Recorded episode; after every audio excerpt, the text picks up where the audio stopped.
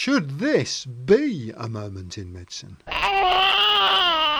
Where normal, healthy childbirth is concerned, what role does the intervention of medical techniques rightly have?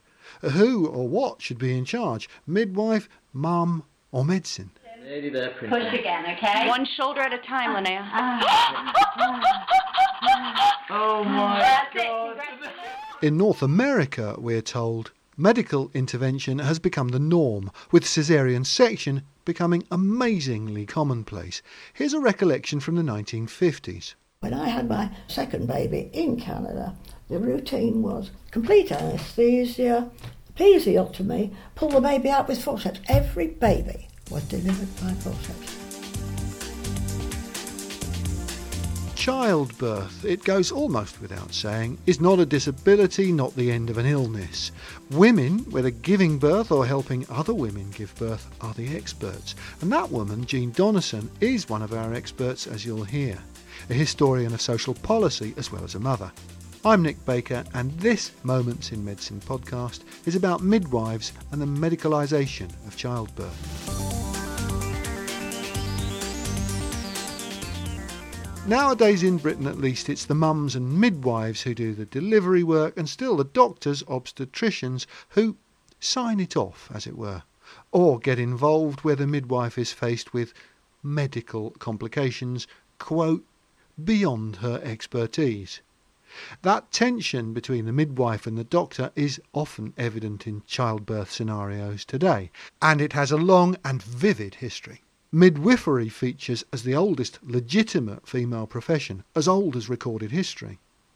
Dr. Elizabeth Hurren is a medical historian at Oxford Brookes University. In the 16th century, she points out, reproduction had a special status. The first thing we have to understand is that a woman's body is a sacred space. During the Reformation, it is regarded as the source of life, the source of creation. The women who were pregnant would have prayed to the Virgin Mary. And consequently, a woman's pregnancy will be managed by a midwife. The midwife will often be, in many European countries, licensed by a bishop. The reason that she's licensed is that during the childbirthing process, if it looks like the child might die, her first role is to christen the child so that, as it were, its soul ascends into heaven. And the expertise at this point is transmitted not professionally, but just from person to person. Yes, it's often said that it goes literally from chest to chest, mother to daughter, daughter to aunt, aunt to cousin. Women share this knowledge.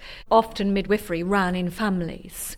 Common midwives were often the most skilled because they're used to dealing with all of the problems of pregnancy that they see. The greater the caseload, the more the experience and skill. Absolutely, that's exactly right. And in fact, a doctor would only be called in in an absolute emergency. But it's important to recognise there's a diversity of levels of midwifery. The practice could be local, informal, and community based, but it could also be highly professional. Historian Jean Donnison. There are the midwives who are highly trained, having served an apprenticeship with another suitably trained older woman, whom they pay a large sum of money and go and work for and live with for several years before they start out on their own. So it's wrong to think of midwives as kind of untrained and dealing simply with inherited wisdom. They, they were quite professional. Some were, and they were hired by aristocracy and royalty. The earliest reference I have for that is uh, John of Gaunt, the Duke of Lancaster, in 1372, telling his receiver for Leicester to organise the wise woman of Leicester to be brought to Hertford Castle, where his wife is about to give birth. And he must make sure that she has either a horse or a chariot, but so she's at her ease. And later, she's paid a pension, it's in the audit accounts, and the reference is to our well loved Ellen, midwife of Leicester. So she was highly thought of.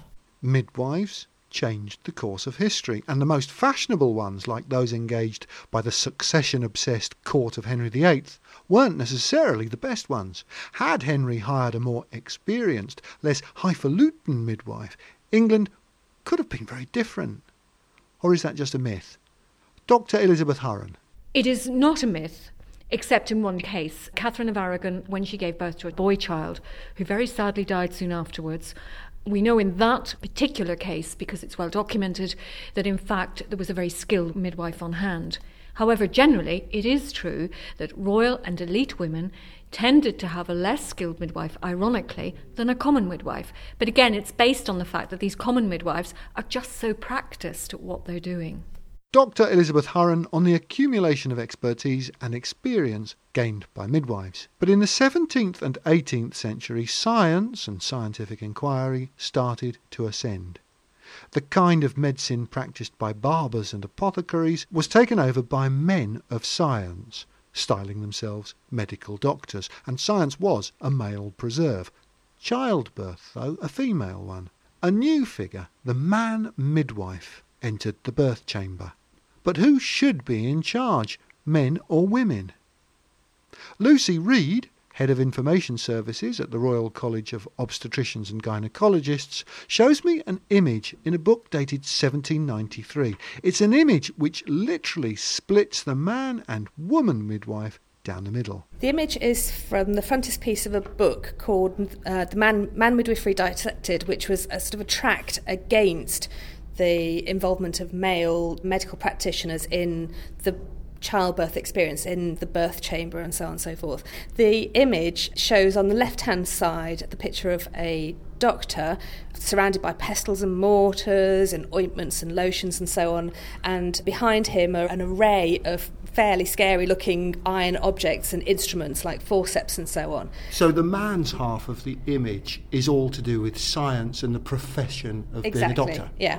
And then the right hand side of the picture, it's the, the same face, but the, uh, the rest of the body is the female body. So she's in a nice, cozy dress, and she's obviously in somebody's bedroom. She has no scary implements and so on.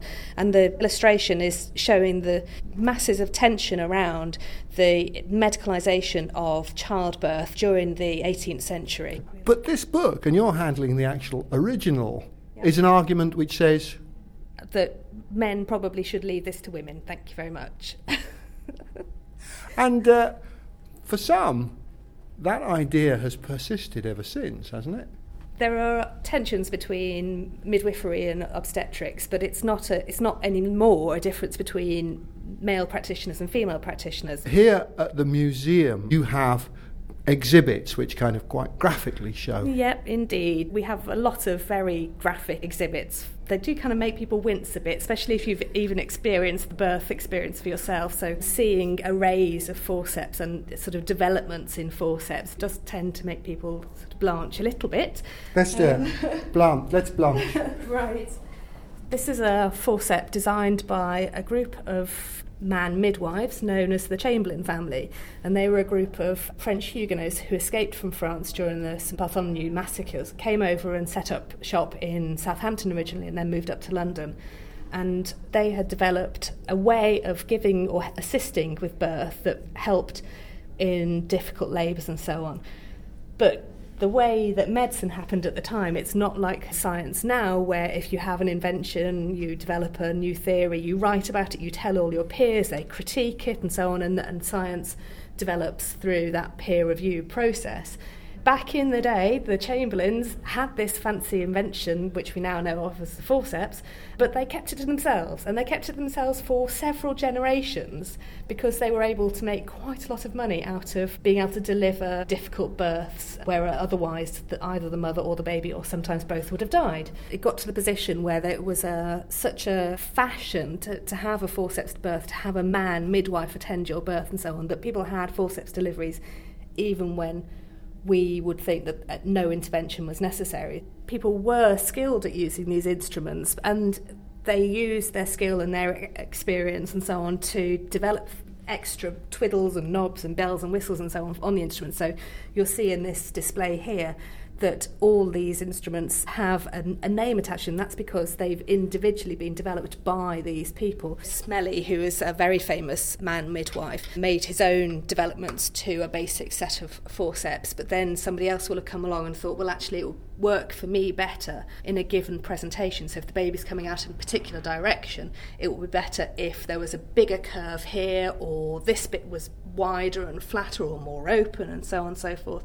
So each of these people who've named these instruments have added an extra bit to our understanding of how birth operates, the sort of the mechanics of it.